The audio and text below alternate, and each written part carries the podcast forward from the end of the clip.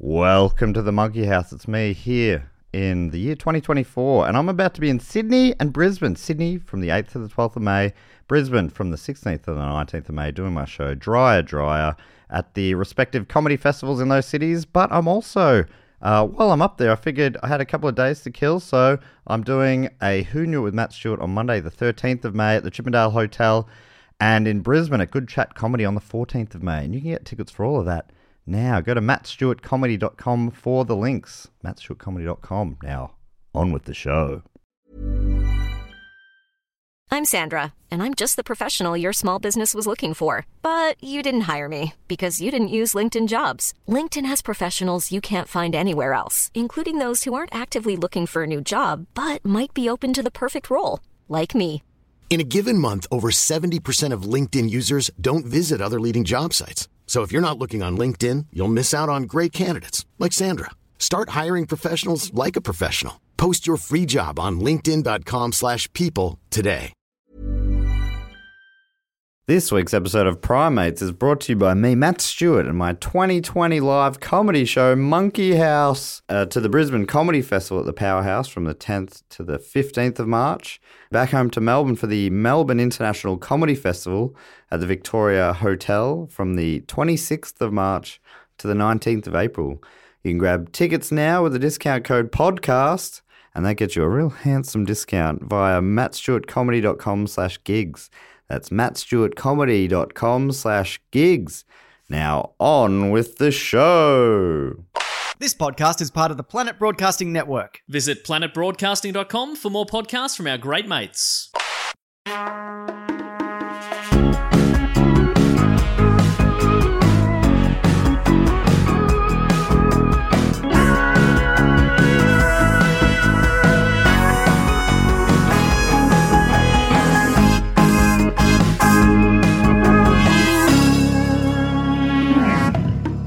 Welcome to Primates, the podcast where we explore primates in popular culture from chimpan A to chimpan Z. I'm not joined, as always, by official second banana of the show, the host of the Frank Grimey Grime show, Evan Munro Smith. He is off sick, um, but potentially due to the uh, bloody smoke enveloping the city of Melbourne at the moment from the bushfires. Um, he's not feeling too well, unfortunately, but uh, he's resting up, and I'm sure he'll be back next week. So instead of the regular programming, I've um, programming, I've done a last minute AMA Ask Matt Anything episode, and I've uh, put up the request for some questions on Twitter earlier today, as well on, as on some of the network Facebook groups, and I've got a bunch of questions to answer. I'll get through as many as I can. Uh, here we go. This one's from Joe Penning.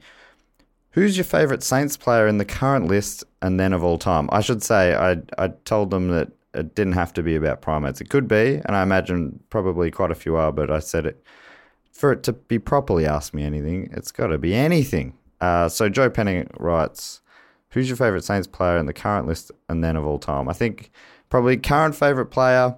It's got to be uh, the skunk, Tim Membrey. He's our leading goal kicker forward. It's almost a boring answer in that way, but I, I liked him before he was even as good as he is now. I, I don't know what it was about him. I liked him from the start. He just is very trusty kick, never misses shots of goal, or nearly never does. He had a couple of rough spots, but um, yeah. And all time, that one's easier.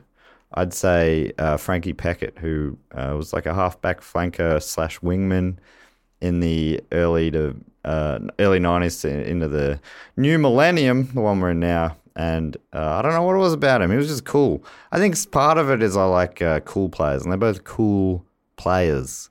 Uh, he used to drive, probably still does, old um, one of those big old American cars with wings at the back. I don't know. As a kid, I thought that was very cool. Anyway, so that's my answer. Great question, Joe. Uh, Vanessa Hackett writes, and I haven't read any of these before. I'm reading them out, so apologies if it, some of these aren't questions or whatever. But Vanessa, Vanessa Hackett writes, "Ah, too much pressure. How are you? I'm pretty good." It's a nice question. Uh, she also asks, "And what's the best movie you've seen recently?" Okay, what movies? I saw Knives Out uh, last week over the over the break while I was down in Tasmania, and I thought it was awesome.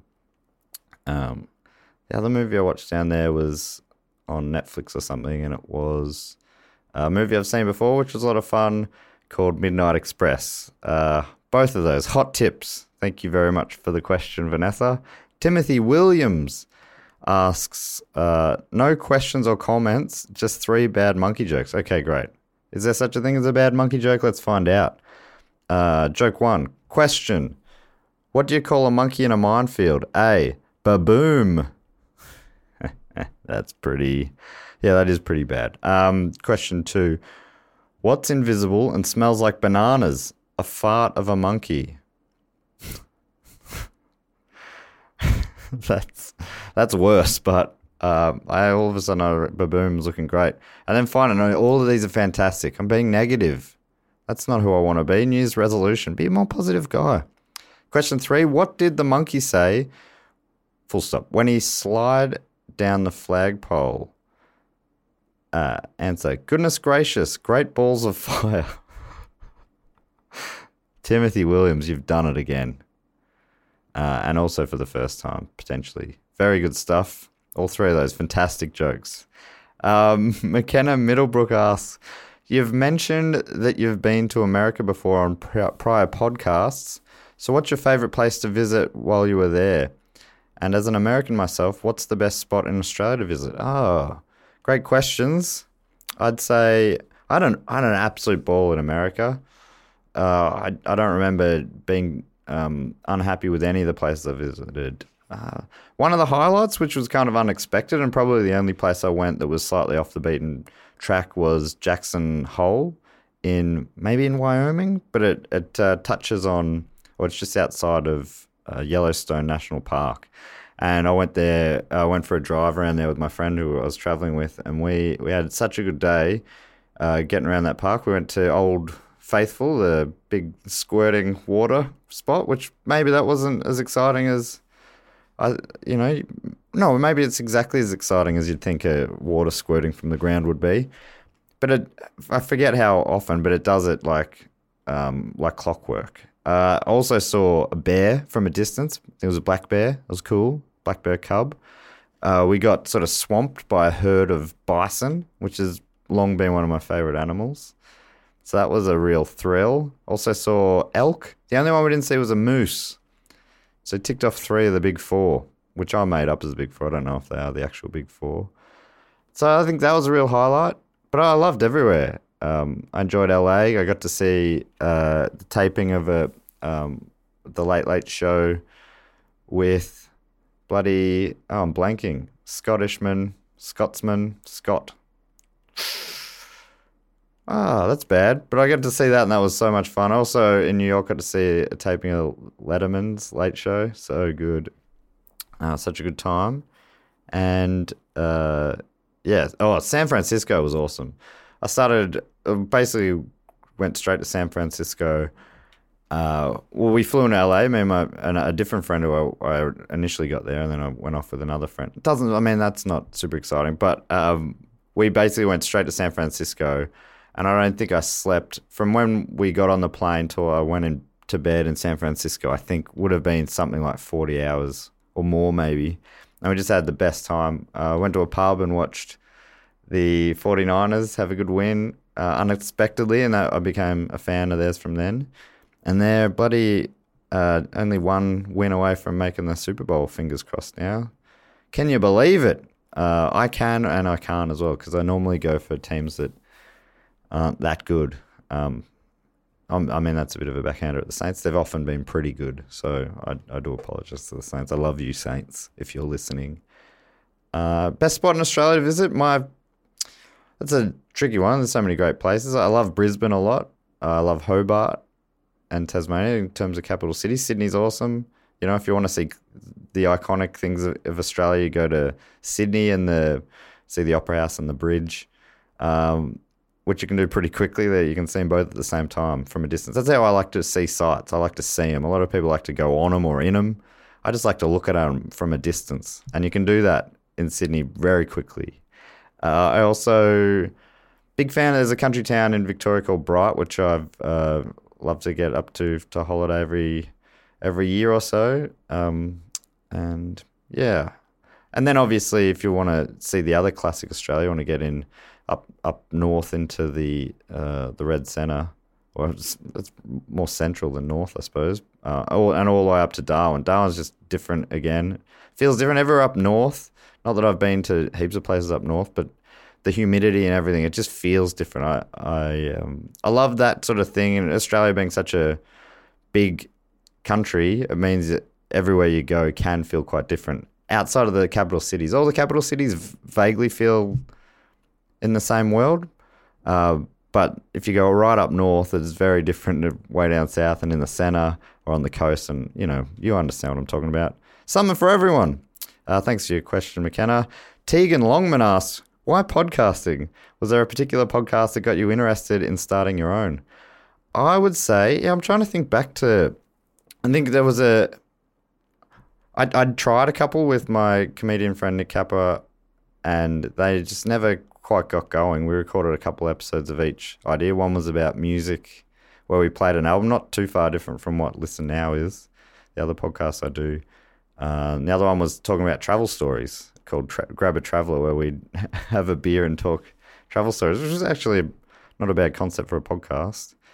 Um, but then when Dave asked me if I wanted to do his one, I loved his idea, which was, I mean, it wasn't what Do Go On is now, but it was an idea of basically getting out. Uh, if you don't know, Do Go On's a podcast about basically about uh, stories, trivia stories. We both worked in trivia at the time. Dave wrote questions, and I um, uh, I worked for a TV show in Australia called The Chase, which I think is probably a, a global franchise. And I had to check trivia before the questions went on the show. I had to sort of fact check it. So we were learning all these things, and then it, uh, the idea was to have a a place that we could um, dump all that extra knowledge we found, and then it turned into this story thing, and it all sort of evolved over the years. But what was your question? Why podcasting? I think the podcasts that I really loved back then and before then were I love this uh, Melbourne podcast called uh, it's called I do love the Green Guide letters. What was it called? Maybe it's just called.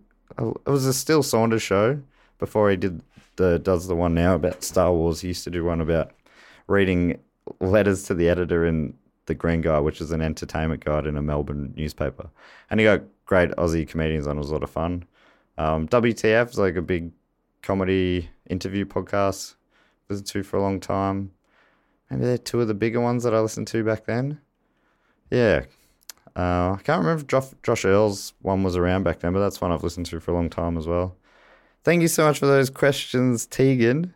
Uh, this one's from Chris Megacy. Megisi.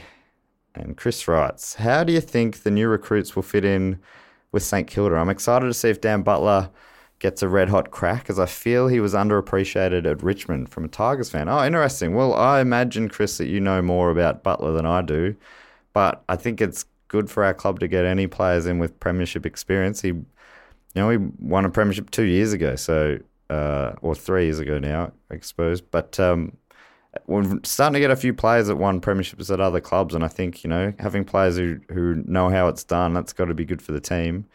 Uh, and I think yeah, I think he's going to be very handy. It's pretty competitive. Our I think he basically plays forward pocket, which is a pretty competitive spot in, on our list. But I think that's a good thing too. Other uh, players like Hill, I think Hill's going to be a gun. I'm very excited to see him out there. Uh, Zak Jones as well. I know Sydney fans kind of give him a bit of shit about his foot skills, but he's very speedy, and that's something we need, which Hill also has. Hill's got speed and skills.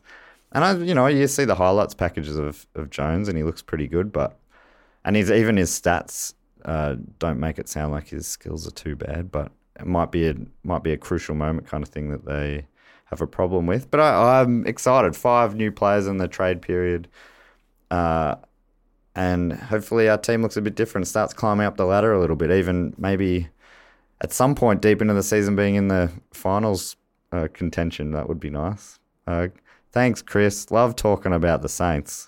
Two questions already. Uh, Suraj Paris asks, How's the Canadian tour looking? That one, I mean, so I don't know where I'm at with it being able to talk about that sort of stuff, but we're still working hard on a North American tour. Uh, it was looking like USA was out of the question. Now it's looking like it's potentially possible again, but it's still like such a long, hard road that we can't say anything until we know about that. We don't really know about Canada as well. But either way, I think we'll, in at least in my mind, we'll get to Canada. Obviously, the uh, Siraj is talking about Do Go On, which is uh, the first podcast I did. So I do three podcasts for people who just know primates. I do Do Go On, which is the longest running one. That's that trivia sort of story based one. This one, Primates, about primates and popular culture normally. And uh, a new one about music, rock music in particular, called Listen Now, which I do with my cousin Sam. Um, but the Canadian slash American tour would be mainly for Do Go On. I'd love to maybe do, maybe I'd do a Primates as well. I, I don't know. I've never done a live Primates before.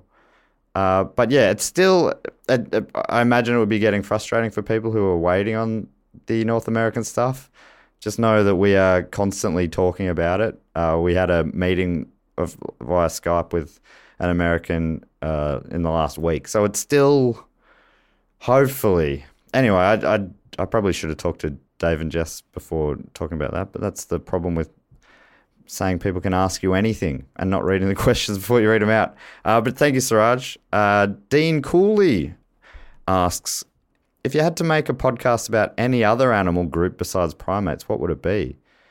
Ooh, good question. I think dogs would be a, a handy one because they're often in, in movies and whatnot. So that could be fun. And I know a lot of dog loving people. Uh, cats are also a good one. You got big cats as well as domestic cats. And there's a lot of cat people out there as well. So I live with a cat uh, myself. I've not, I don't think I've only ever briefly lived with a dog when I was in a share house a few years ago. Uh, so yeah, that that's probably a boring answer. I like yours. So Dean suggested some himself. He said uh, he would pick arthropods, which are bugs, spiders, and crustaceans, because pod is already in the name. Fantastic, Dean. You got to get that happening. I think maybe we talked about on a recent episode. I think we talked maybe even last week or the week before. We talked about how we'd go about doing a spider specific podcast. Or was that on Listen Now? I do too many podcasts now, I get confused. But I think that's a good idea. Bugs is fun. Uh, we were talking about how you could do. There's a, quite a few movies that feature spiders. You've got uh, that one with the world's best pig, which I can't remember what it was called. There's a book and then a, a cartoon movie, probably other things as well. Then uh, you got the one about uh, eight-legged freaks, and uh, that one where with the word where people are scared of spiders. Oh, I'm sorry. This is uh, it's hard when you got no one else to uh, correct you in the room, but I'm sure a lot of you are doing it from afar into your phones, yelling. Thank you very much for that question, Dean. Lucy Harrison writes, "Have you got more Hobart shows planned for this year?" I'm moving back to Hobart from Melbourne, and not being able to see live shows by you guys is making me beyond sad. Oh, that is, I'm. I just went and did uh, did three nights of shows in Hobart uh, last week, and um, there were there were podcast listeners who came to all the shows, which was cool, but pr- possibly not quite enough uh, to make it seem like it would be a uh, like a, a thing that we could do. Unfortunately, I was I was really hoping that there was going to be a, a bunch more, but um, I still had a great time don't get me wrong, I love Hobart. I'll be I come back every year anyway. Especially I love uh, your weekly room jokers. So uh, I'm sure I'll be back to do stand up. Uh, whether or not we can do a podcast down there, I'm not 100% sure on that yet. Maybe I need to do some polling or something like that. Um, uh, and Lucy also says, also feel, feel better soon, Evan Munro Smith. And then Evan replied, "Thanks, Lucy." So I mean, I didn't need to pass that on at all. Uh, and then finally, uh, the last one on this group for now is from Eli Fisher saying, "If you could combine one famous comedian and one famous primate to form the ultimate species, what would it be? One famous comedian, one famous primate. Well, I mean." It's hard for me to go past my favorite on-screen primate. I think I've said this on the record now. Caesar from the rebooted Planet of the Apes films. I mean, it's the ape that um, inspired this whole bloody show. So I'd merge him, and then with one com- one famous comedian, the ultimate species. Maybe I should go I should go with probably my favorite comedian over the last few years. I mean, there's so many great comedians that I've been enjoying, but probably my favorite one over the last few years is Rory Scovel. That would be a real weird mix to mix Rory Scovel with Caesar. Very different, very different characters. But man, I would be, I'd be very curious to find out um, how they would look and act even more so. Love to see Caesar do some stand up. That'd be a lot of fun. Great question, Eli. Really made me think there, which I don't often do. So thanks for pushing me out of my comfort zone. Uh, then, all right, so that's off off one of the groups. I'm just going through these one by one. Here uh, is the pla- some questions from the Planet Broadcasting Great Mates official group, which is a group for listeners of all the Planet Broadcasting shows, including my three podcasts, as well as others like the Weekly Planet, Josh Earls, Don't You Know Who I Am, and Steele Saunders' Steele Wars, which I've all mentioned all of those already today. Uh, Tim Foster, I, I just posted. I thought it was funny to post a photo with my question asking, uh, asking people to ask me anything. And I found an AMA sign, which is the symbol for the Australian Medical Association, and that really tripped out Tim Foster. Sorry about that, Tim Foster. He said, "I was like, WTF." Sorry to double TF you, Tim. Uh, no question though. I appreciate that. Nicholas DeSantis writes. What are some foreign rock, not USA, Australia, or the UK, that you like? Maybe some bands you recommend. Bonus points if they have primate related names. Oh, jeez. The Sizzling Simians is a suggestion he made. I've never heard of them, not even sure if that's a real thing. Um, okay. Top of my head, uh, I think of Turbonegro from Norway. I don't think that's to be news to anyone. They're a good band. Um, Opeth, one of my favorite metal bands, do a lot of real light and shade stuff, about as heavy as you can get, and, and real melodic as well at times. And they're from Sweden. Uh, a lot of metal bands are from outside those three countries, admittedly. So I could list a bunch of those. Arch Enemy's a band I used to listen to a lot from Germany with a Swedish singer. Um, who else could I suggest? Although you said rock, not metal. Unknown, uh, Unknown Mortal Orchestra. It's sort of. It's, I mean, it's one guy, but they've sort of got a rockish sound at times, but they're a bit more uh, diverse than that. They're from New Zealand. Uh, Split Enz, another New Zealand band, classic Kiwi band who have a lot of good stuff. Sorry, I need. I probably need Nicholas. Ask me this again on Twitter or somewhere, and I'll uh, I'll try and give you a better answer with some thought on it. Um, Emiliana Torrini, she's from Iceland, but that's even less rock. Very uh, sort of poppy, folky sounds. But just a big fan of her stuff. Uh, let me know what kind of, if you mean rock as in broad, like rock as in what it broadly is, or if you mean specifically the more like that pub rock sound that I talk about on Listen Now with Cold Chisel and that sort of stuff, because that would be a different thing again. Uh, but thanks for the question. Kayla MH writes, surely there's a phrasing the bar crossover app you can do with Jess, right? Other than the original George of the Jungle, which is an episode, one of the first episodes of this show that I did, which is also where we came up with the phrasing the bar idea. Last time I spoke to Jess about it, I think I think she'd be up for doing it, but she's also like, you know, it's a, doing a podcast is a lot of work. She's very busy and she's got a lot of stuff going on.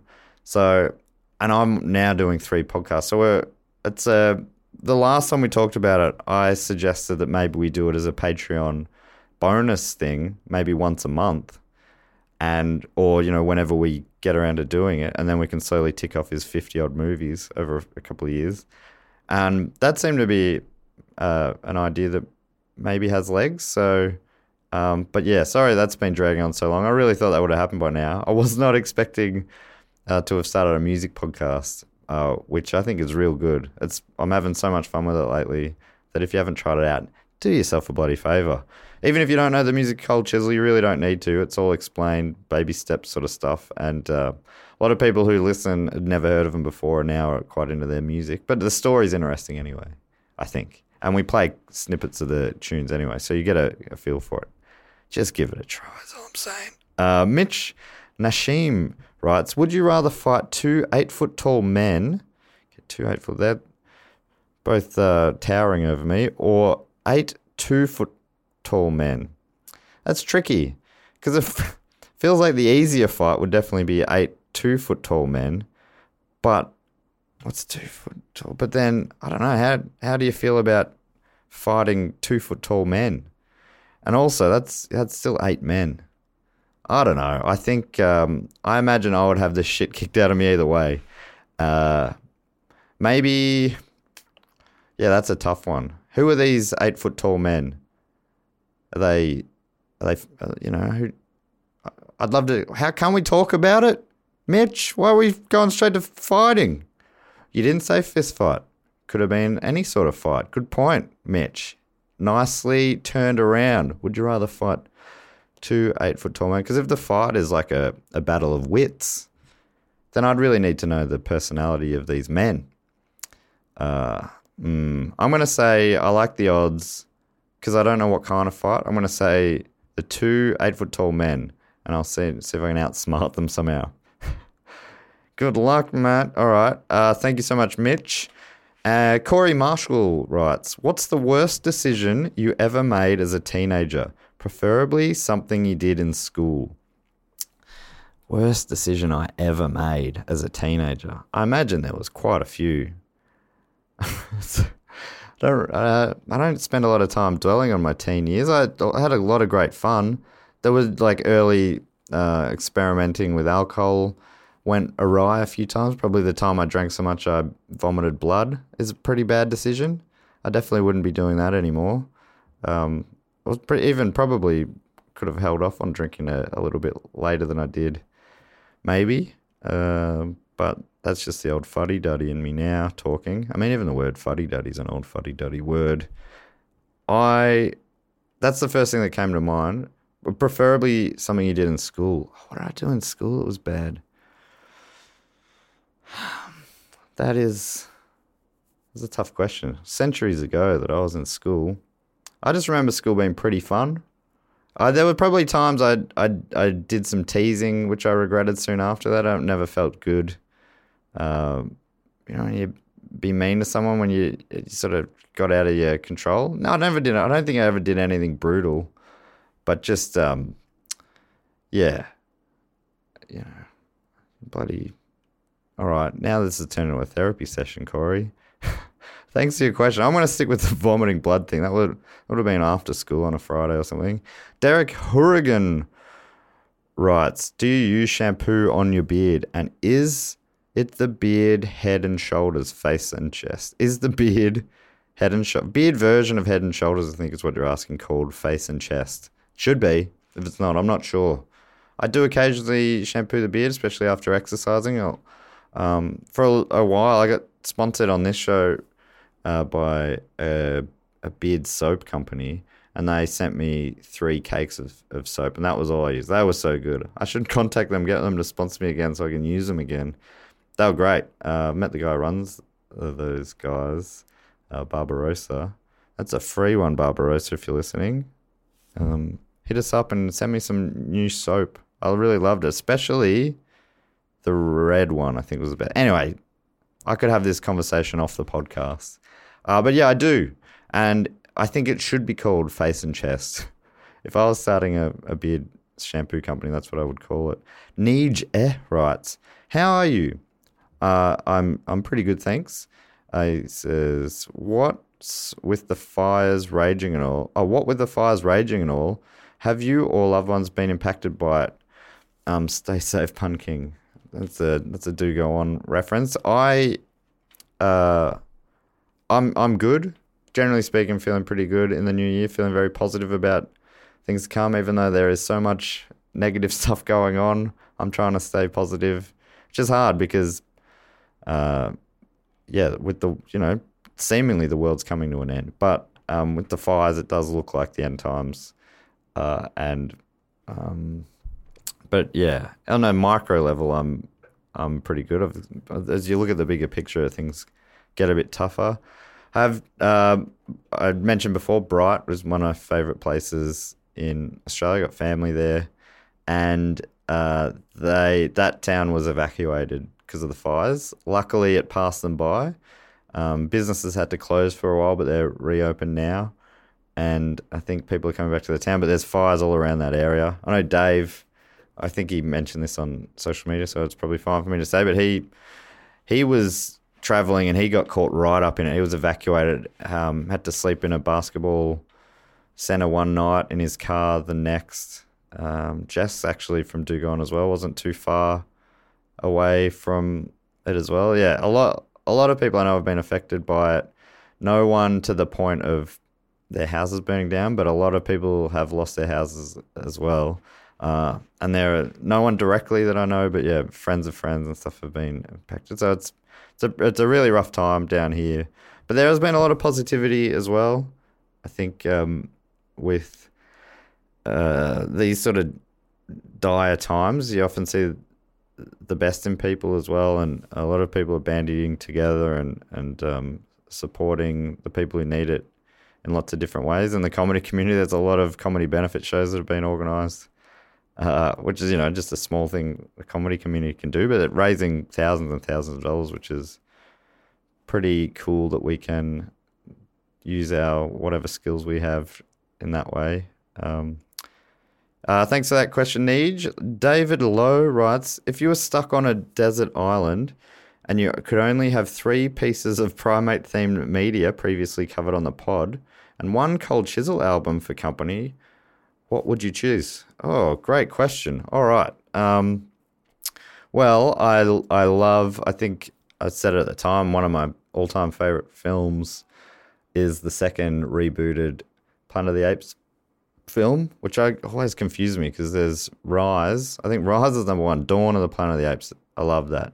Maybe I'd take Rise as well. Unfortunately, I haven't got to War for the Planet of the Apes yet. Otherwise, maybe I would. I'd take the box set, and then one other. I know it wouldn't be any of the MVP series probably. Uh, although they, you know, they can. You could probably get more out of it the more you watch those. Uh, maybe Harry and the Hendersons. That was a lot of fun. Uh, and then one Cold Chisel album. That is tough.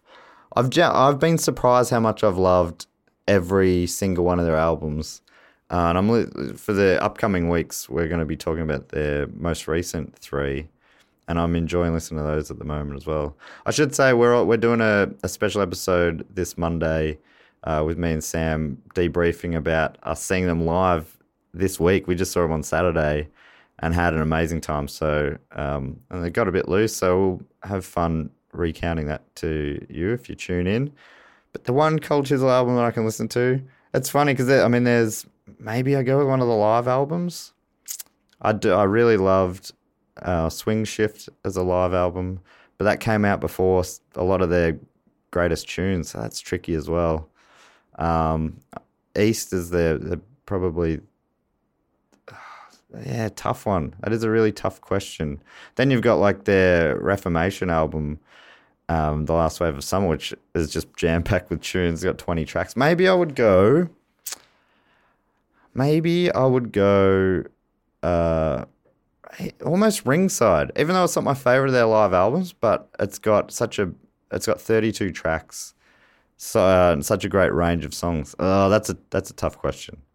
I'm going to assume you're going to say studio album. So I'm going to say I would take Circus Animals. That's my favorite studio album of theirs so far, I think, even though it's a very close call. Did you want me to overthink it like that, David? Sorry if I've put too much thought into that, but hopefully you also allow me to bring um, some sort of a music playing device as well. It would have been nice if you just let me take a, uh, some sort of a computer with Spotify on it, but um, you know, there you go. That's the way you operate, David Lowe. You're not a generous man, apparently. No, thank you very much uh, for the question. Joshua Benefield says, What are a few of your favorite movies and albums from 2019? Um, I, I don't probably don't get to see as many movies as I used to. I'd say Knives Out, which I saw right at the end of the year, was great, or even the start of this year, but it was from last year. That was awesome movie. What else bloody came out last year? Favorite albums is probably easier. Um, I can even look up on my. I keep a Spotify playlist of, of albums each year. Sharon Van Etten's album was one I played a lot. Devin Townsend's solo album was really great. Julia Jacklin. These are all quite different genres, by the way. Julia Jacklin's a Aussie singer songwriter. Um, love her album. Uh, Fontaines DC, awesome uh, Irish rock album. Amyl and the Sniffers, awesome Aussie Aussie rock album. Um, Baroness's album's great. Oh, there's so many. Jess Ribeiro, another Aussie artist. Uh, they're all. Um, they're probably yeah. I'm just looking through Angel Olsen's. I've just been listening to that a bunch recently. Um, yeah, so lots and lots of stuff. Uh, that's a bit of a variety of sounds, but movies is harder. I'd say Knives Out off the top of my head, but I can't remember what else I saw this year. I think I saw Toy Story 4 for this show. And maybe I saw Aladdin, which was fine. Toy Story 4 was sick, actually. That's probably, that'd be up there with my favorites as well. Uh, thank you, Joshua. Chris Waters asks, What's your top five Simpsons episodes? Oh, question without notice. Bloody hell, Chris. Top five Simpsons. It's the kind of Dave's got uh, Dave Warneke from Do Go On has that list ready to go. I used to always say Lemon of Troy, and I think I would stick with that. Um, uh, which is the one where they go to Shelbyville. Uh, I also love. I think these are almost hack answers, probably, but I also love the one uh, you only move twice. I think it's called, uh, which is uh, the one where Homer um, moves and gets a new job. Uh, very very funny. Then you maybe go classic like the the first one. I remember watching. Uh, yeah, some of those early ones are pretty good. Like I really the Simpsons uh, Christmas first Christmas special. I loved at the time. Uh, I also love maybe one of my favorites is the Christmas special where he got caught, Bart got caught shoplifting. Very, very good. Camp Krusty is another classic. Now I'm just looking at a list here. What else? I think that I think I've said four, and then I'd round it out with um, was the one where Homer played. He was the baseball mascot. I might be merging. That was also that was great, but so was the softball one. So both of those were awesome uh, where he makes Wonder Bat when a tree branch um, gets struck by lightning. Fantastic stuff. So, yeah, I'd probably, that would probably change if I had more time, but great question. Thank you, Chris. Rachel Johnson writes What is your favourite animal at Melbourne Zoo? Have you been to any other zoos which had different animals which were interesting? Uh, been to the Melbourne Zoo a bit. Um, that's the, I'm guessing Rachel means the one in the uh, well, yeah, she said Melbourne Zoo. There's three zoos here, and I'm a I'm a zoo member, so I can go to all three. I've spent the last time I went to one was at the Werribee Zoo, which is really cool, seeing some rhinos and stuff like that, hippos. Um, I love seeing. What did I see? I think it was at Melbourne Zoo where I saw the the uh, gorillas, which was cool. Big silverback there. Um, orangutans are awesome. Uh, what else is cool to see there? The butterfly enclosure is pretty cool, which is a weird one. You just, you walk through and it's real hot in there, and then butterflies flying you, all different colors and stuff. That's fun. Um, and then I think it was at Adelaide Zoo I went to when we were there for Fringe last year, where there were were they gibbons? They were. I was mesmerized by them as they were getting around the trees. I think they were gibbons, and they. Well, I mean, that's a gibbon. They were so cool. Good question. Thanks, Rachel. John Willis asks, uh, "What movie would be most improved by replacing a primary character with a non-human primate?" This I thought this could make a good episode by itself. I was I had that thought at one point. It's an awesome question, John. Um, I'd love to see, and maybe it's just because of your name. But the first one that came to my mind was Die Hard, everyone's favorite Christmas film. I don't know which character you'd replace. Imagine John McClane being played by a gorilla. That'd be sick. I mean, he, Bruce Willis is in some ways a big, big gorilla in that film. Uh, so it wouldn't be that. I don't know if you'd be able to pull off the humor, humor a gorilla, unless it's are we talking about maybe if we're talking about an ape played by Andy Serkis who can talk? Maybe Caesar. I'd love to see Caesar um, uh, parachuted into a role like that. That would be awesome. Uh, yeah. Oh, imagine if you changed John McClane, okay, Bruce Willis to Caesar, and you changed Alan Rickman to uh, Koba. That would be fantastic. Now you got yourself an, an, another great film. I mean, those two films are already awesome separately, but imagine if you mushed them together. Now we're talking. I think finally the Academy uh, would, would would make the right call and give Andy Serkis Best Actor. Joff Lewis, thank you so much, John. Joff Lewis Tyson asks, well, you've written a John Lewis Tice. I'll just I'll read it as it's written. If Tism made uh, t- if Tism wrote a song about primates, what would it be called? I don't. I mean, the thing about Tism is they're geniuses, and the thing about me is I'm not. So uh, I imagine it would be something better than what I would come up with now. I love the idea. Did they ever have a song about primates? I don't think they did. Uh, they loved uh, wordplay in their titles, so it'd be some sort of a portmanteau or something, probably. Uh, something, something better than that's a gibbon. But um, Joff, that that one that's made me feel the worst out of all the questions. It's a great question, but it's made me feel the uh, least adequate of all the questions. I'd love to see uh, your suggestion. Um, I'll see if I can. I'll I'll type to you now as I as I write. Let's see if you come back to me with one. In the meantime, uh, John Collins writes. Thank you so much, Joff. John Collins writes. Uh, listening back to do go on D&D, which stands for Dungeons and Dragons, yes, episode. Have you had a game yet? I still have not had a game, but I'll tell you something, and this is probably some sort of exclusive. We have been talking with people at Sans Pants about doing a Patreon bonus episode where we play it. And we've just got to find a time to do that.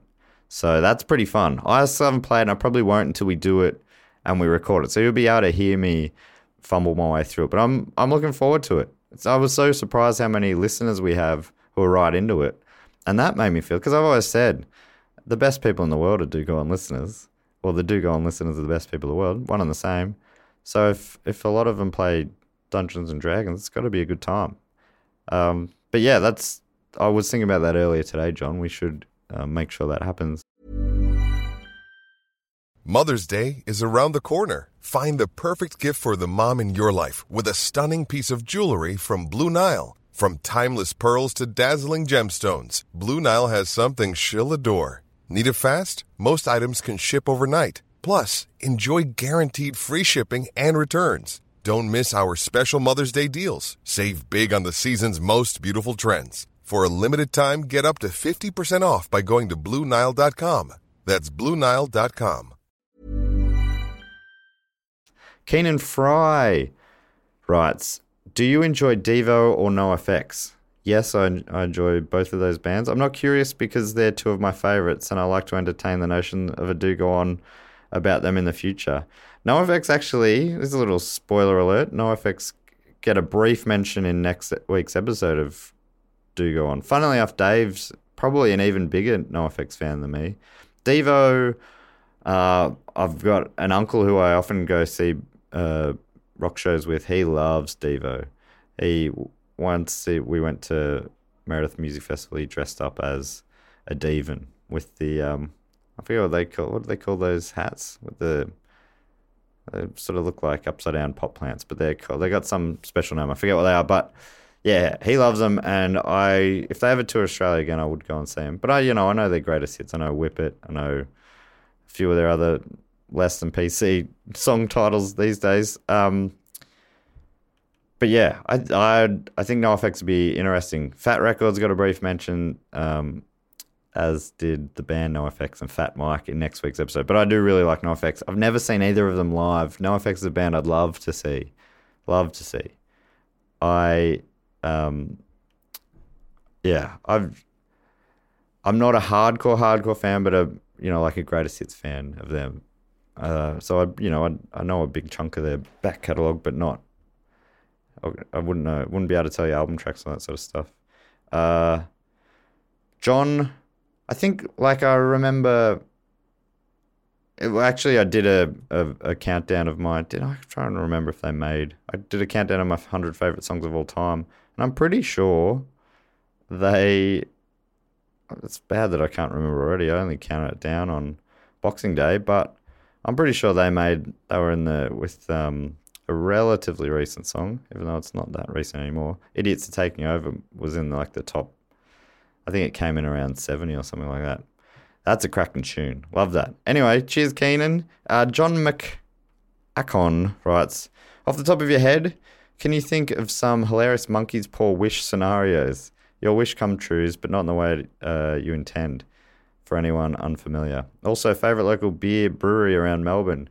Second one's an easier one. Uh, if I don't know if you've heard it, John, but we did a monkey's paw episode where I uh, recapped the story, and then we ran through a bunch of scenarios, which was a lot of fun. I can't even remember what any of them were now, but uh, it was fun to go through them. And then we had Adam Carnivale, Jackson Bailey from Sans Pants, sort of unpacking them, telling us how they could, how they would backfire. Uh, let's all right. I'll have a wish. Uh, maybe a turkey sandwich on rye. That's a Simpsons reference there. Homer does that, and um, it ends up being dry. Turkey's a little dry. Uh, my favorite local beer brewery around Melbourne. Okay. I would said that's easy, but that's actually hard because there's so many good ones. The first one that I really became aware of was in Moorabbin, where I was living in the southeast of Melbourne, uh, called Two Brothers, and I really like going there still on occasion. Um, maybe my f- favorite to oh, it's it's tougher than I thought it was going to be. Um, Holgate, just outside of, and there's another older one, um, which I I get I still get to a fair bit, and that's an older one. But then there's there's newer ones.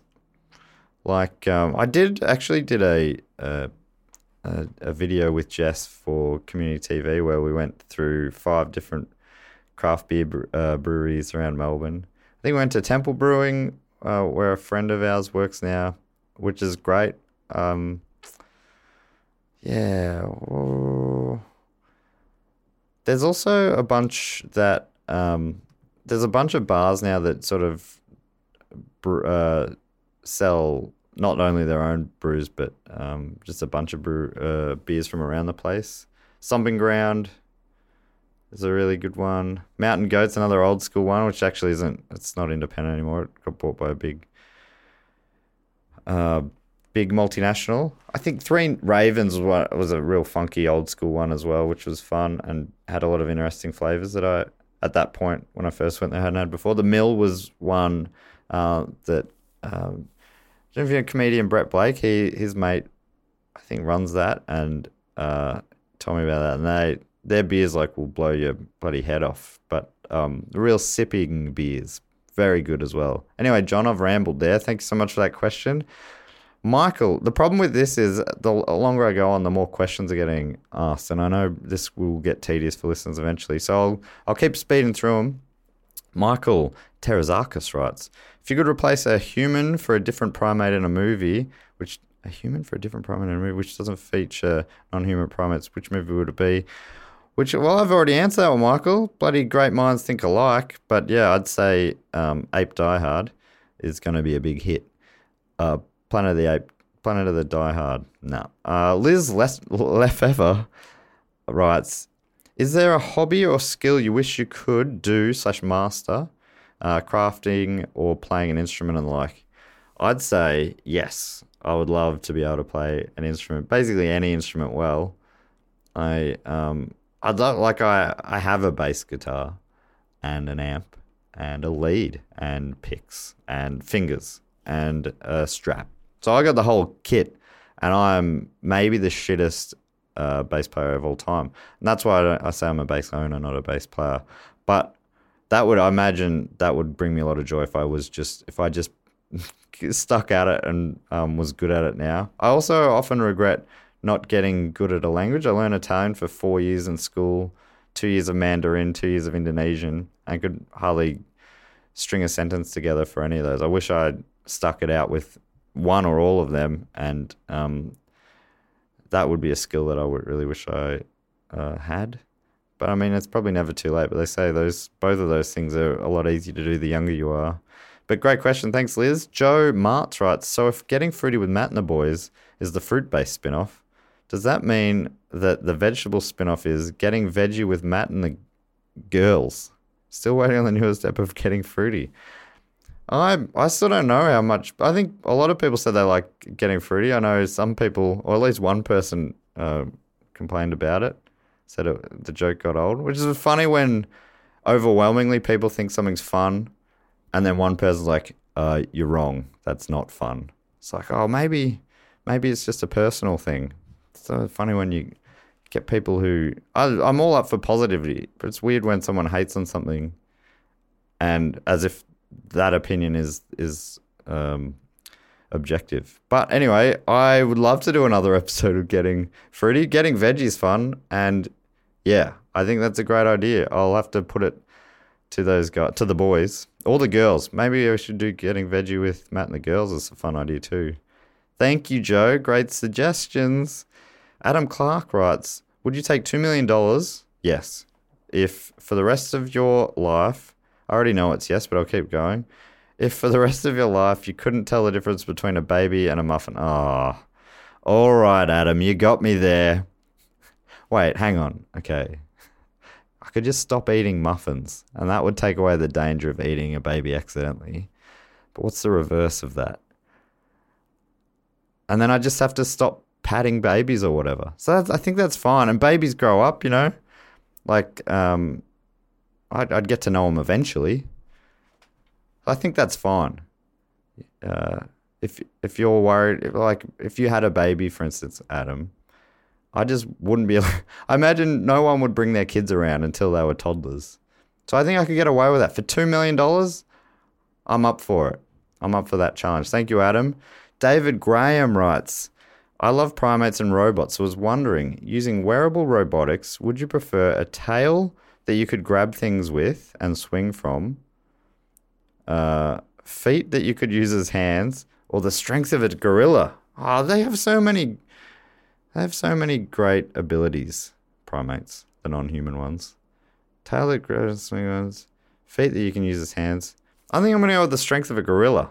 That seems fun, as long as it's controllable. They, I can't remember if gorillas can go gentle as well, but I imagine, David, with your robotic skills, you could make me uh, wearable robotics that would give me the delicacy of my normal touch all the way up to the strength of a gorilla. What a fantastic combination that is.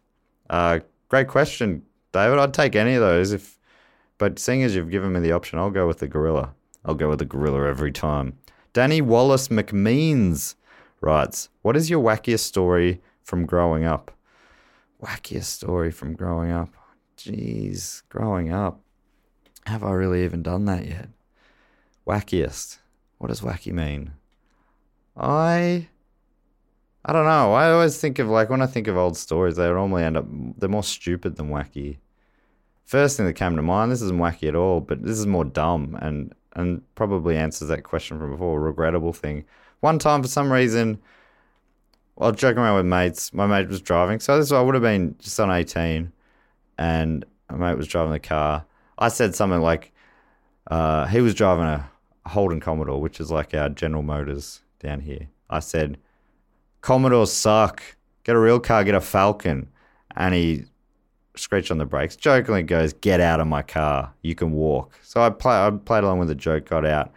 He drove up hundred meters up the road and stopped. And I go, "Oh, great!" And then I ran up and I jumped on the back, holding onto the roof racks. And then he sped off, which I mean, in hindsight, it's probably more him being stupid than me. Uh, and he went faster and a roundabout, and I lost my footing. So I was sort of supermaning through there, holding onto the roof racks, going too fast. As it, yeah, with a an inexperienced driver behind the wheel. That's one of the. That's not wacky. If you would ask for what's the stupidest thing you've ever done, that'd have to be up there. Could have been dead. Imagine that if I was if I was dead, I wouldn't be answering these questions right there now. So I don't know if that's better or worse. Uh, thank you, Danny. Scott Coventry writes, "What's been your favorite primate media that you've talked about on the pod, and have you been surprised by the amount and variety of primates in popular culture?" I've totally been surprised, Scott. I I I knew there would be quite a bit. I knew that I would eventually be able to muck around with it and, and you know go for long bows and that sort of stuff, which I think is fun as well. But there are so many. I could you could genuinely just keep doing this forever, and I without jumping around like I have with um, you know primates in wartime and uh, wacky primate. You know all these different sort of things I've been doing as well. Real life stories. You could just do movies. Uh, some of them would have to be pretty small parts, but there's so many, so many. I mean, I still haven't done the multiple King Kong movies, um, which I'm thinking of holding back for April, which I'll call April, and then I'll do some big movies like King Kong and stuff. That's an idea. That's not locked in. Favorite primate media that I've talked about? Uh, sort of mentioned it before. It's probably got to be Dawn of the Planet of the Apes, which is um, one of my all-time favorite films. Even though Evan, the second banana, did not rate it at all. He kind of hated it, which broke my tiny heart. Uh, Sean, thank you so much, Scott. Sean Muggan, Mugan writes, How full on is the mood in Melbourne in relation to the fires? Does day to day stuff just go on? Uh, yes, it is funny. Uh, funny is not the right word, but it is an odd thing because it's like there's this haze over the whole city. And uh, coming into the studio today, I went past all these people with face masks on, um, driving or walking. It's a it's a quite a surreal feeling, but everyone's just going about their business. There was, you know, people just um, along the footpath. I even seen people exercise, which feels like a bad idea. You know, if you're really sucking in the breaths, going for a run, um, I don't know if that feels so smart. So that's been a good excuse not to exercise for me for the last few days. But in general, um, yeah, life has sort of just gone on in this weird thing. It's funny how quickly you adapt to the new norm.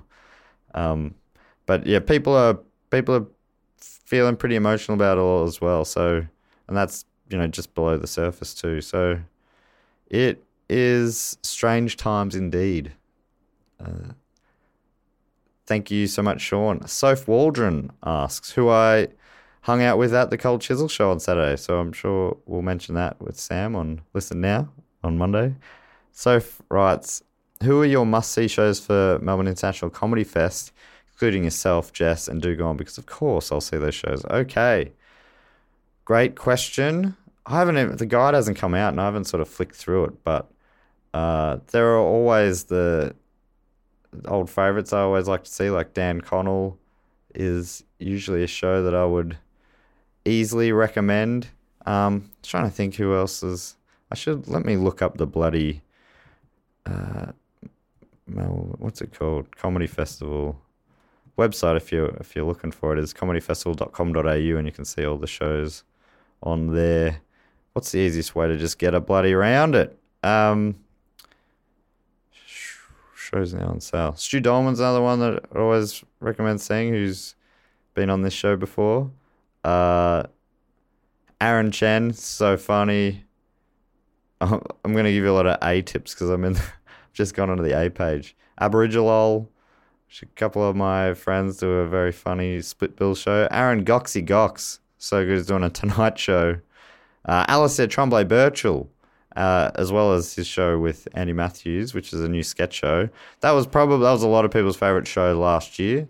Their show Magma, and they're doing a, a new show, new sciencey, sketchy show called Teleport. And but Al's also doing his first stand-up show in a couple of years, which is exciting. Alex Ward. I wish you just said what are you some who do you recommend in the A's? Uh, also, well, yeah. Oh, Andy Andy Saunders. I've I've only said men, which is what am I? The bloody Academy Awards. Angus Gordon is actually one of my favorite comedians in Australia, but he's also also a man. Anna Piper Scott. I just did a gig with her in uh, Hobart. So funny, and that show um, has won awards. I think it's been doing very, very good and big things uh, down there. Ask me again when I've had a chance to look through the guide a bit better. Uh, oh, Annie Louie, who was also down in Hobart with very funny. Beck Charlwood, Becky Lewis, Lucas, Becky Lewis. I'm making up acts now. Ben Knight. Oh, the bees are great. Ben Caution. Okay. My list is going to be too long. I'll stop it there. But Soph, remind me more specifically the kind of stuff you like, and I'll I'll give you a tips list. And that goes for anyone else. Message me if you uh, want to see shows in Melbourne and you're not sure what, tweet at me and say, These are my favorite comedians that are, are well known. Who would you see at the Melbourne Comedy Festival that's in this sort of world? I'll reply with some hot tips. Uh, my Twitter account is mattstew underscore art. Uh, or you can do it at the Primates one, Primates Pod. Uh, thank you so for the question. Great question. Very excited about Comedy Festival coming up.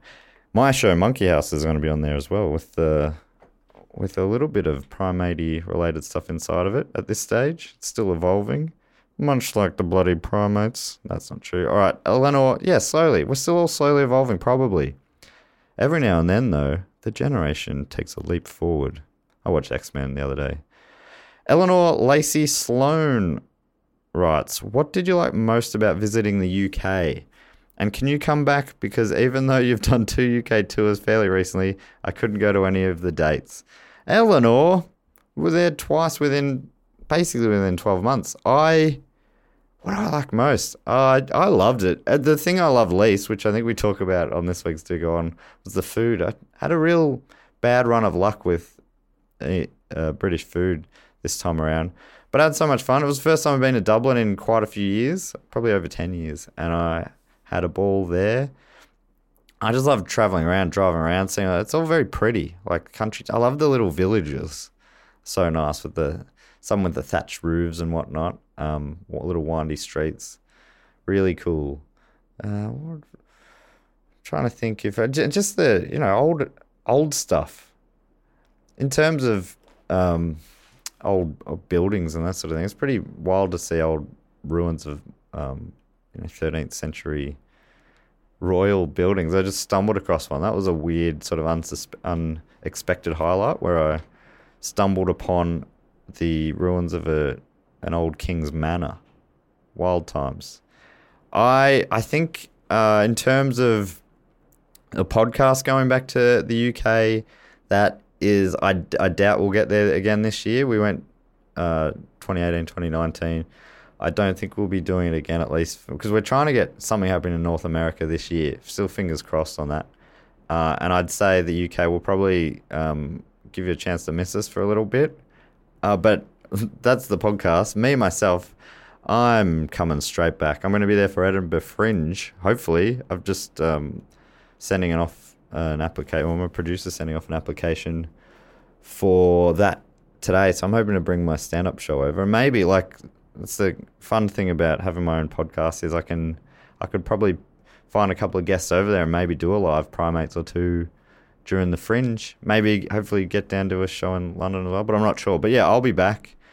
Uh, and then hopefully as a group with Dave and Jess, uh, the Go On team, will be back again sometime into the future, but it probably it won't be at least until next year. Um, but thank you so much for that question. Sorry you missed us, Eleanor. Edward George who I know well from Canberra. He's, he always comes to see my uh, stand up shows when we're up there, Edward, because he's a goddamn legend. He writes Once you uh, have finished off with this season of Listen Now, what bands would you like to go through next? Would they be Aussie bands? Great questions. So on Listen Now, uh, briefly mentioned before, we're talking about the albums of Cold Chisel with my me and my cousin Sam. We're going through them album by album all the studio albums and then a few of this um, live albums as well. And I um, and we're coming up to the end. I think we're gonna have maybe four more episodes, and then after that, I think my idea, and this is all still to be fully locked down, but my idea would be that we'll do a little mini season where we have guests come in and tell us, and we go through their favorite album or one of their favorite albums or some important album to them. So it would be a different band every couple of weeks, maybe. Uh, and then the next season where we go through a band, I think we're going to suggest a couple each and then put it up to a listener vote. Uh, whether or not they'll be Aussie, I'm open to doing some sort of bigger name international bands. I'd I'd love to go through someone like the Beatles and, and just a band that's around for 10 years and evolves so quickly in, in a bunch of different ways. I think that would be really interesting. But I think it's also important to me and Sam, because it was the whole idea in the first place for the podcast was to focus somewhat on Australian music. So I think if we did an international band, then the following band would be an Australian one. The one at the top of my list, probably for Aussie bands, but uh, which is not at all locked in, is probably Midnight Oil. They're a band that I, much like Cold Chisel, big fan of their uh, greatest hits, basically. And I've heard one of their. I bought their last album before they broke up, um, but I haven't gone through any of their classic albums cover to cover. So I think that would be really fun. I think Sam would be maybe up for that as well. But I think we'll get the listeners involved in that as well. Of which you are one, Edward, you goddamn legend. But I've had so much fun with Cold Chisel that I, I would love to do further seasons of this show. Um, well, that gets us to the end of, of those questions on there. Thank you so much, Planet Broadcasting Great Mates official people. Now we're down to, let's see how many people replied to my tweet. Oh, there's quite a few. All right, so I would at first it took the, uh, in the few minutes after I posted, like no one replied. I'm like, oh, this is going to be a breezy episode, but um, I picked up a little bit. Oh, there's not too many. All right, so uh, the Twitter handle, if you don't follow us on um, Twitter, is Prime Mates Pod. Uh, Detective Herbert Covington, one of the biggest fans of this show, writes If you're really considering ending this show, brackets, please no, would you consider ending the show with an epic primate crossover? A primates into the Primiverse, Primativerse, if you please. Uh, I'd be open to anything. I, I still haven't figured out what's happening with this show. I, I, I really enjoy doing it, but I part of me wants to um, maybe look into a different direction, um, finish off all the big movies that we should have got to by now and just finish with a real big bang. And then I don't know if it just this show morphs into something else or if I stop it and start a different thing again. I still I love doing my own podcast, but I think it's a fun thing to do. But I don't know what it is. And I've also had this idea where if it if it does wrap up, which is still in my head, I'm up and down on this all the time.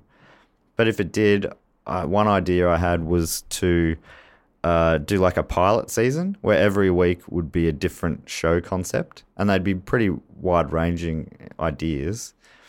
And then um, I'd take feedback and see which one felt best, and maybe maybe put it to a vote, or maybe just get people's feedback and um, and then decide where to go from there. But I like the idea of doing a big. Uh, if we did um, finish it up, then maybe doing a big primate primativerse episode with all previous guests who are available. I like that idea. Thank you, Herbert, you goddamn legend. Simon Morgan Esquire, who's this great artist on Twitter. You should follow him at Simon De Morgan on Twitter. He writes, uh, which film show that you have covered would you never want to return to?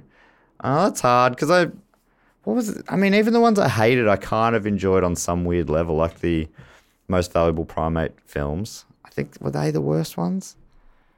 They they had to be. I'm trying. Am I forgetting something? There might have been something even worse. There, well, that, and this is going to break some Americans' hearts, but that um, Zoboomafoo one was a pretty hard watch. But I think that was because there was no nostalgia wrapped up in it. Uh, uh, question number two: Do you still get fruity with the boys? Uh, yes, yes, I do. Uh, at any opportunity, but uh, we haven't put anything out like that. But I do see those guys a bit, and um, I should do another episode of that because I think that was a whole lot of fun. What fruit should we do? Suggest, uh, tweet me or whatever. And finally, do you rate banana beer? I haven't had much banana beer, but I'm confident that I probably wouldn't like it. Unfortunately, I've never had this one that you've suggested, Mongozo, but I have. I've had like um, probably probably my least favorite kind of beer, uh, which I know is this is a weird opinion because it's a lot of people's favorite, but wheat beer, and some of them have this banana flavor. And I love bananas in nearly every other form, but yeah, not the wheat beer I find hard for some reason. Three, three of the best questions there, Simon. Thank you so much. Uh, J.D. Harker writes, uh, are you going to do the Flash TV show? There was a two part special where they go to Gorilla City. It's awesome. Yes, I have looked into that. I'm keen to do that uh, JD Harker. I think that's a great suggestion. You should put it into the suggestion hat in the show notes so I remember to thank you for it because I will totally forget that you mentioned it here because my brain is like a sieve. Uh, he says also, or they say, JD Harker could be bloody anyone. They uh, also say, also, this is my favorite podcast. Please don't finish. I need my weekly ape monkey fix. Oh, that's so nice, JD they're the kind of bloody messages that will keep it going. Um, thank you so much for saying that. It does that really does mean a lot. Uh, yeah, it's funny. Sometimes you think, who gives a shit about this? Why am I doing it? And then you get a message like that, and you realize that people anyway, I'm not that needy. Thank you so much, JD. Scorezilla writes, uh, would you and potentially Evan be up for doing a bonus video just walking around a zoo? Yes, I would definitely be up for doing that. If, assuming that's a thing that you're allowed to do, it should. Um, I should get uh, get back to work on the YouTube channel. I was putting the primates episodes up there for a while. Um, I'm wondering uh, whether or not I don't. No one's ever mentioned that they miss it, so uh, that made it easier to stop doing. But I did find an an application that might make it a lot easier to put them up there, so I might start doing that again. And then if I do that, then I'm maybe I'd add more content. Or the other option is I've I've got sitting there my Matt Stewart comedy YouTube account, which I've only ever added one video, which is of me singing a Tism song um, at the Hi-Fi Bar in the city on stage with a full band, a full band, not Tism, but um, it was a real thrill. And I, f- I found out later that member of Tism, Damian Cowell, was in the crowd, so that's pretty wild. Um, what was I talking about? Oh yeah, that's maybe I'll. It's the kind of thing I could put up on there. Me and Evan wandering around, or even on the stupid old channel where Gamey Gamey Game is. Sorry, uh, Frank Grimy Grimy Grimes is. Yes, thanks, Scorezilla. Good question. Again, um, you might have to remind me because I will forget all these things. I've had too. I've read too many things out. Uh, Moose in a room writes: Could Superman outrun the Flash? Sorry, I should say, could Superman outrun the Flash? Another Simpsons reference. Very good. I think. I think sure. Toaster Poster writes Harry from Harry and the Hendersons and Chewbacca had a foot race. Which one would outrun the pack of wild dogs? Um, that's a that's an in, inish joke from a Patreon episode, which I'd highly recommend if you haven't supported this show on Patreon. You can support this one. Do go on and listen now. And book cheat four for the bloody price of one. You get bonus episodes, including like the back catalogue of bonus episodes, like the time that I forget if it was Jess or I think it was Jess told us about the 1904 Olympics where they ran a marathon and sorry, I just um, had a quick break there. I'd, I'd blocked someone in at the studio with my car and they couldn't get out. So I had to go move my bloody car. But what I was saying there was uh, we were talking about um, episode, a bonus episode of uh, Do Go On, where uh, Jess told us about a. I shouldn't talk about this because it does make me laugh so much. I'll try and keep a straight face. But there was this story where uh, in the marathon in 1904 in the Olympics, one of the runners was run off course by a pack of wild dogs. And that image to me, I don't know why. The first time I heard it, I was in pain, laughing so hard. Anyway, so Toaster Poster's question, I'm pretty proud of myself for not um, cracking up there again. Toaster Poster wonders Harry and the Hendersons, Harry from Harry and the Hendersons, and Chewbacca in a foot race, which one would outrun a pack of wild dogs? I don't know how nimble either of them are, but they're both big enough that I think maybe the the dogs would sort of gnaw on their ankles and they'd just kick them off. I reckon both of them could do it, but I think Harry would do it with with uh, better humor. And it would be cool to have John Lithgow in the in the area. And then I guess you'd also, if, I mean, they're buddies on each of those. You'd have to have John Lithgow uh, from Harry and the Hendersons, as well as bloody Han Solo. Um, and then you know who who outruns in that race. So I think in the end, probably John Lithgow is getting chewed up by a pack of wild dogs in that scenario. Thank you so much, Toaster Poster. Nathan Hanson writes: If you could spend one day as any primate from real life or entertainment, which would it be, and what would you do for that day? One day as a as any primate from real life or entertainment. See, Caesar's my favourite primate, but he's not a primate I'd really want to live the life on. So much pressure on his shoulders. He's trying to protect two species from extinction, basically. That's that's tough. So I don't want that life.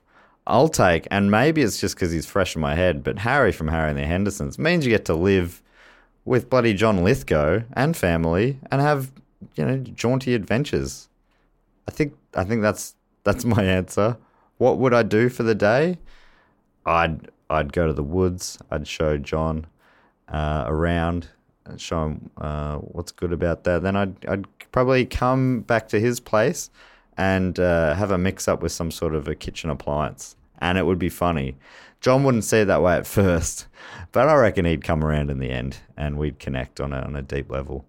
Thank you so much, Nathan. 21st Century Dead asks, What kinds of primates would the members of Cold Chisel be? Okay, so I guess we'll go classic lineup. Um, so Steve Prestwich, the drummer from Liverpool. I'm guessing he's sort of. He's, I'm gonna say he's an orangutan. He's sort of. He's a. He's, he's a ball, ball of fun. Uh, maybe he's more of a. Maybe he's more of a monkey. Steve Prestwich. Maybe I'm gonna. Right, I'm gonna change. He's a squirrel monkey. They got Jimmy Barnes. Uh, he's got to be a howler monkey. He's the screamer.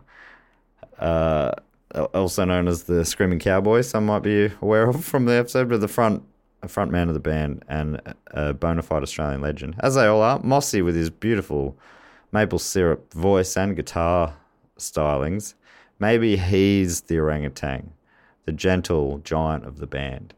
Um, Don Walker, he's the he's um, he's the brains behind the operation. Let me look up smartest. I think I'm gonna say, and he often sings about love and sex, or he writes songs. He doesn't often sing, but he he often uh, writes lyrics about those sort of things. So I'm gonna say Don Walker's a bonobo. Uh, so who are the I think the most intelligent non-human primate, and also yeah loves the bonin. So that leaves. That leave anyone? Oh, that leaves, of course, the Big Phil Smalls, the bass player. So he's a, rhythmic guy. Um, but he's also he's a he's a pretty diminutive man, if that word means smallish. Hopefully it does. But anyway, I mean a smallish man, but would have been boring to say that as his surname is small. Um, you are what you what what you eat is what I was going to say, but really that's you are what you're named, which isn't also as a thing where people end up like if their surname is Baker, they end up being bakers. That's what he did, only with size. Uh, Phil Small, he would be, uh, I'm going to say a baboon. Uh, no, I'm going to say a mandrill because he is, uh, uh, like Jimmy Barnes always says, never a hair out of place. And the mandrill's a beautiful beast. Beautiful, beautiful beast. He was sort of the pretty boy of the band in their heyday, um, but also a great bass player, as everyone knows. Mandrills are. Great question, 21st Century Dead. Maybe even my favourite so far. David Gomez asks, how do you feel about Curious George constantly be- being referred to as a monkey if he doesn't have a tail? This makes me furious, George. I think I've said that on the record before, and I stand by it. I don't really know anything about Curious George, apart from the fact that he doesn't have a tail. So I'm guessing he's probably a chimp. That's something that people, uh, at least, used to get confused a lot before this podcast came about. People often call chimps monkeys, which is obviously not the case.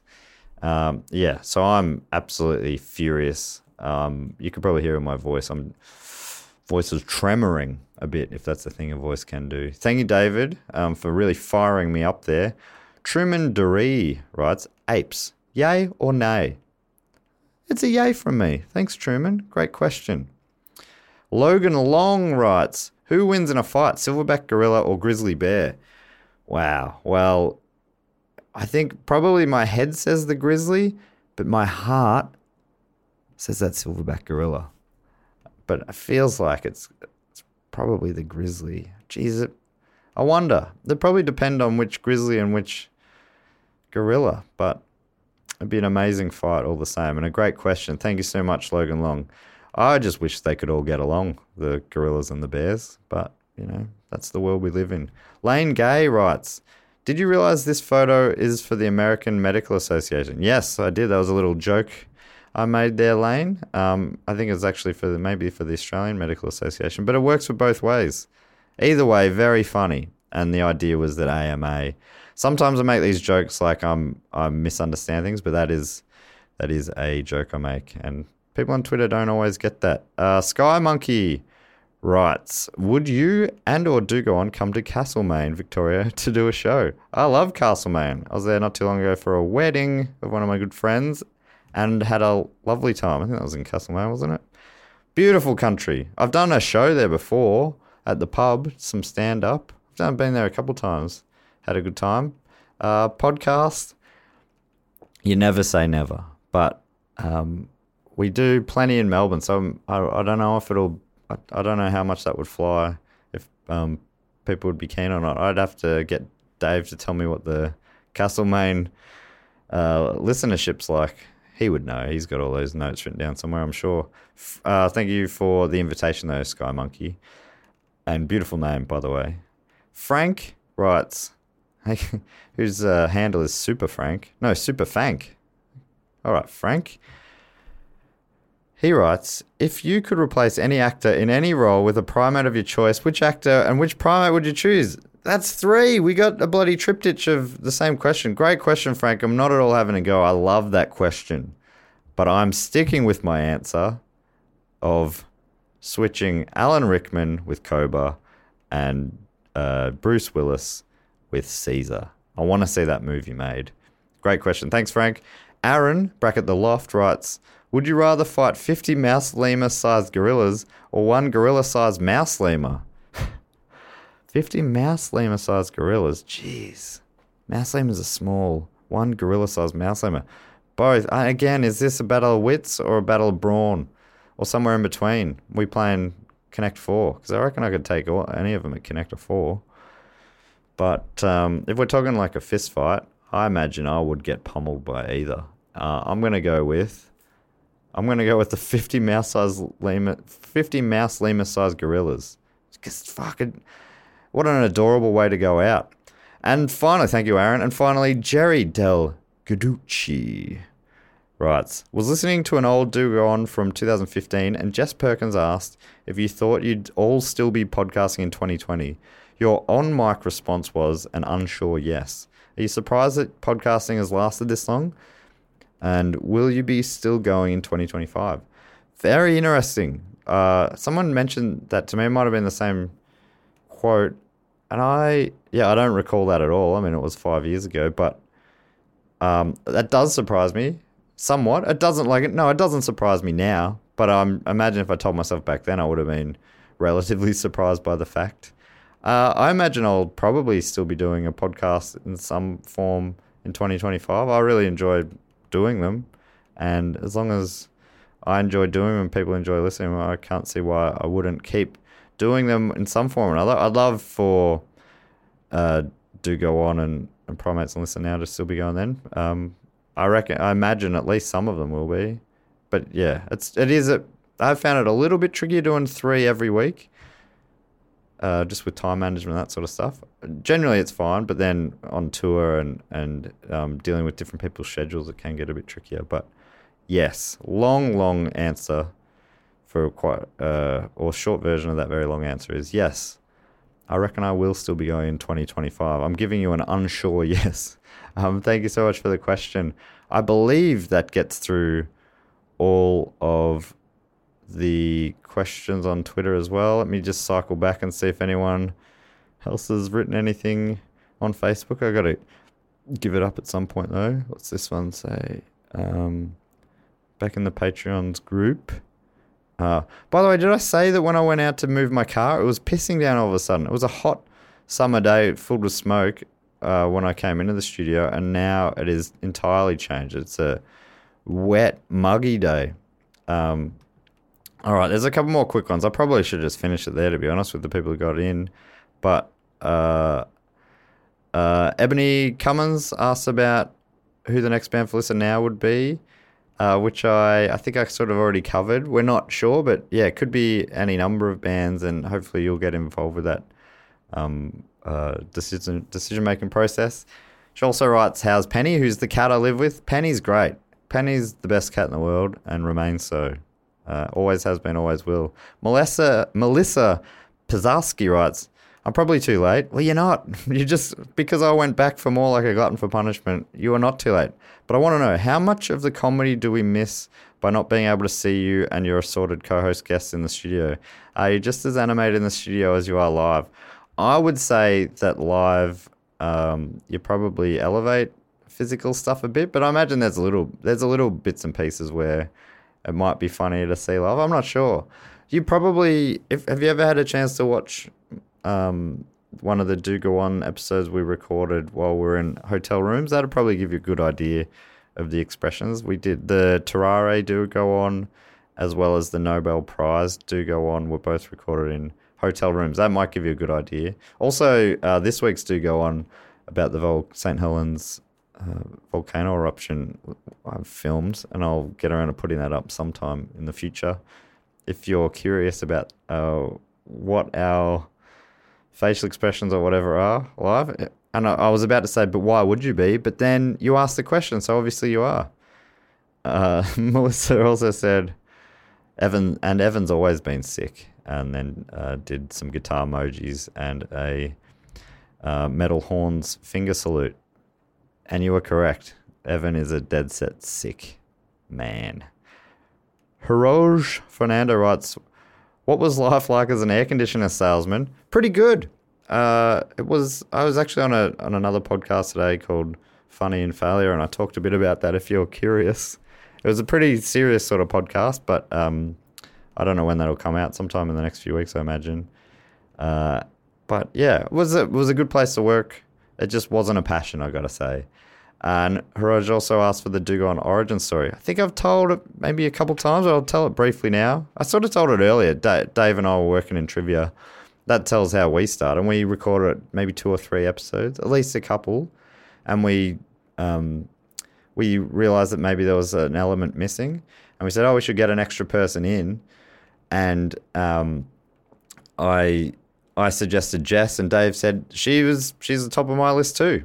Um, so amazing! It was just sort of like our heads were both in the same place. We asked Jess, she said yes.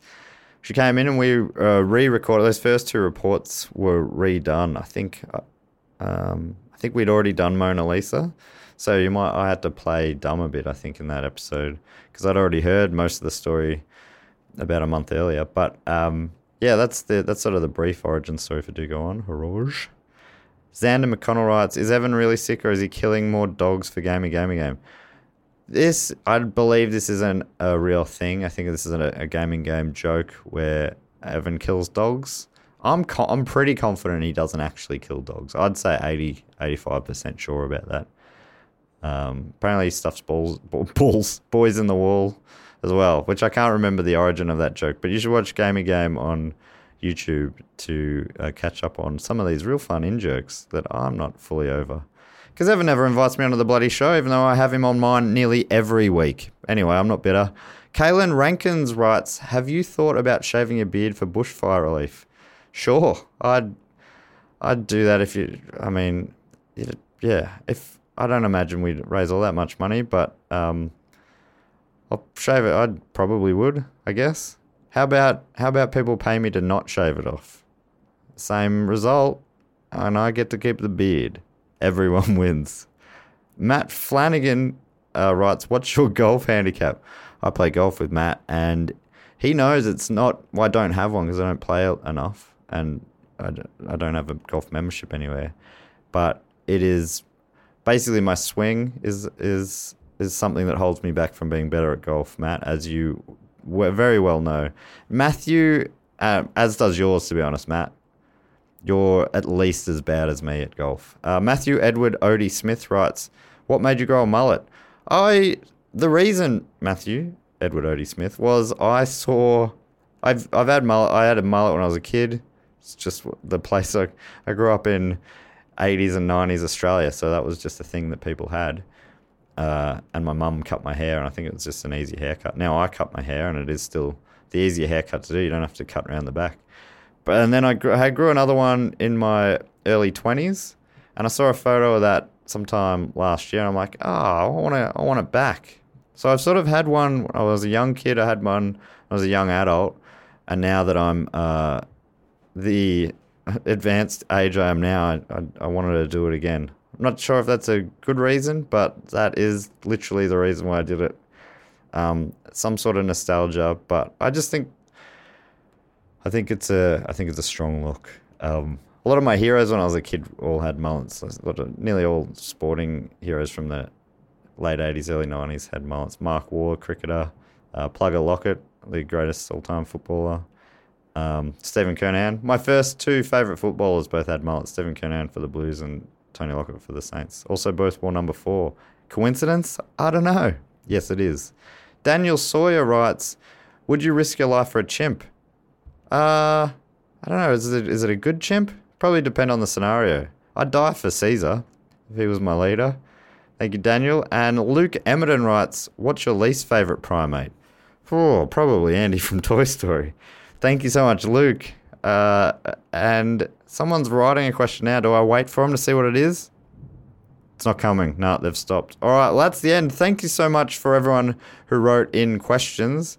I uh, I I think I had some amount of fun doing this, even though I imagine it, it potentially uh, would have been a hard listen for some people. But for those people, they probably just wouldn't have listened. This brings us to the part of the episode where I thank a few Patreon supporters. Actually, getting to the end of this list, so I should um, request some more Patreon facts or whatever uh, in the Patreon group. Uh, you can support us at patreon.com slash pod. That supports the Do Go On podcast, as well as Primates, as well as Listen Now, and as well as Book Cheat. And you get bonus episodes and, and you get to vote on topics, you get shout outs on all the podcasts and that sort of things as well. Um, on Primates, you get a shout out and you get to give me some sort of an ape or monkey fact as well as uh, your favorite or whatever you want to tell me, basically. And Chris Curtis wrote to me saying, My favorite ape is Ape Joel. Joel Douche's character from Sans Pants Radio Dinosaur Saga, Radio's Dinosaur Saga. He simply is the most powerful and beautiful silverback gorilla in existence. I agree. Uh, I'd say that about human Joel as well, um, who's been a guest on the show a few times. Great suggestion there, Chris. Thank you very much. And Juliet uh, writes, my least favorite primate is whatever the fuck those orange things are that swap heads in Labyrinth. Oh, that's fun. Labyrinth would be a cool one to do. I haven't seen that in ages, but I, I loved it as a kid. Thank you so much, Juliet. Thank you for your support, Chris and Juliet.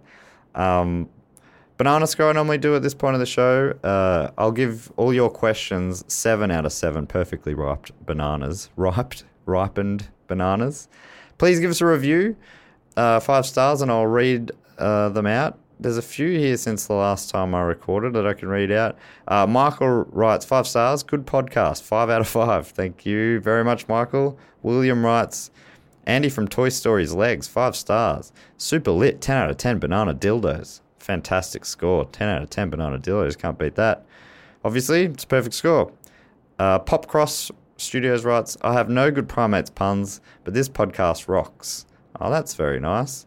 Uh, they write, I ran through all of Do Go On twice and needed something new to listen to, so I gave this show a crack. Wasn't sure if it'd be my thing, but it's great. Love all the different guests and specifically love the Marvel episodes. I listen to it often while doing art and animation for my YouTube channel, uh, which I guess uh, is Pop Cross Studios if anyone wants to look it up. Uh, keep up the awesome work, y'all. Oh, and also Andy's mum, uh, Andy for Best Primate. Andy's mum and Andy for best promo. Okay, double act. Thank you. That's a very nice review. Thank you so much for that. Made me feel all nice. Uh, Shield, right? Just two more here. Shield writes, great guest. The great guest. I imagine this one's gonna. anyway, the great guests on each week make this show worth listening to and make up for the fact that Matt is the current host. Five out of five. Slightly green tip bananas. I knew they they never let me get my uh, ego get out of out of hand. Thank you so much, Shields. And finally, uh, Sapface writes four bananas, which means five stars. Top drawer podcast from the man with a thousand noises. That's what some people call me sometimes. He brings, I think I probably gave myself that nickname. He brings you information you never knew was out there about monkeys and apes like a universe where Captain America is a gorilla, and how Billy Mitchell is a dirty cheat, and Steve W. Can't remember how to spell his surname. Is a gaming god. You should give this a go. Thank you, Sapface. That's also a lovely review. I really appreciate that very much. Um, that does bring us to the end of the episode. If you want to find us on social media, so you can ask us um, questions in future versions of this Ask Matt Anything episode, you can go to Primates Pod on Twitter, Instagram, and Facebook. Primatespod at gmail.com for the emails. I have not checked the emails in probably way too long, and I uh, I realize that, and we'll get onto that soon. Apologies if you're waiting for a reply. Um, and yes, I normally make someone uh, the guest riff uh, the sign off for the show, um, but obviously I can't put that onto anyone, so I'm going to steal Meso's and say. Chimp you later.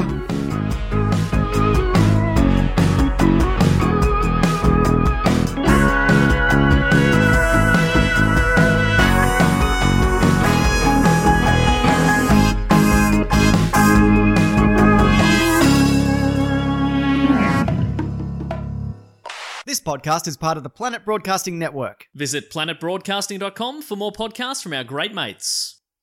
I mean, if you want it's up to you. When you make decisions for your company, you look for the no brainers. If you have a lot of mailing to do, stamps.com is the ultimate no brainer. Use the stamps.com mobile app to mail everything you need to keep your business running with up to 89% off USPS and UPS. Make the same no brainer decision as over 1 million other businesses with stamps.com. Use code PROGRAM for a special offer. That's stamps.com code PROGRAM.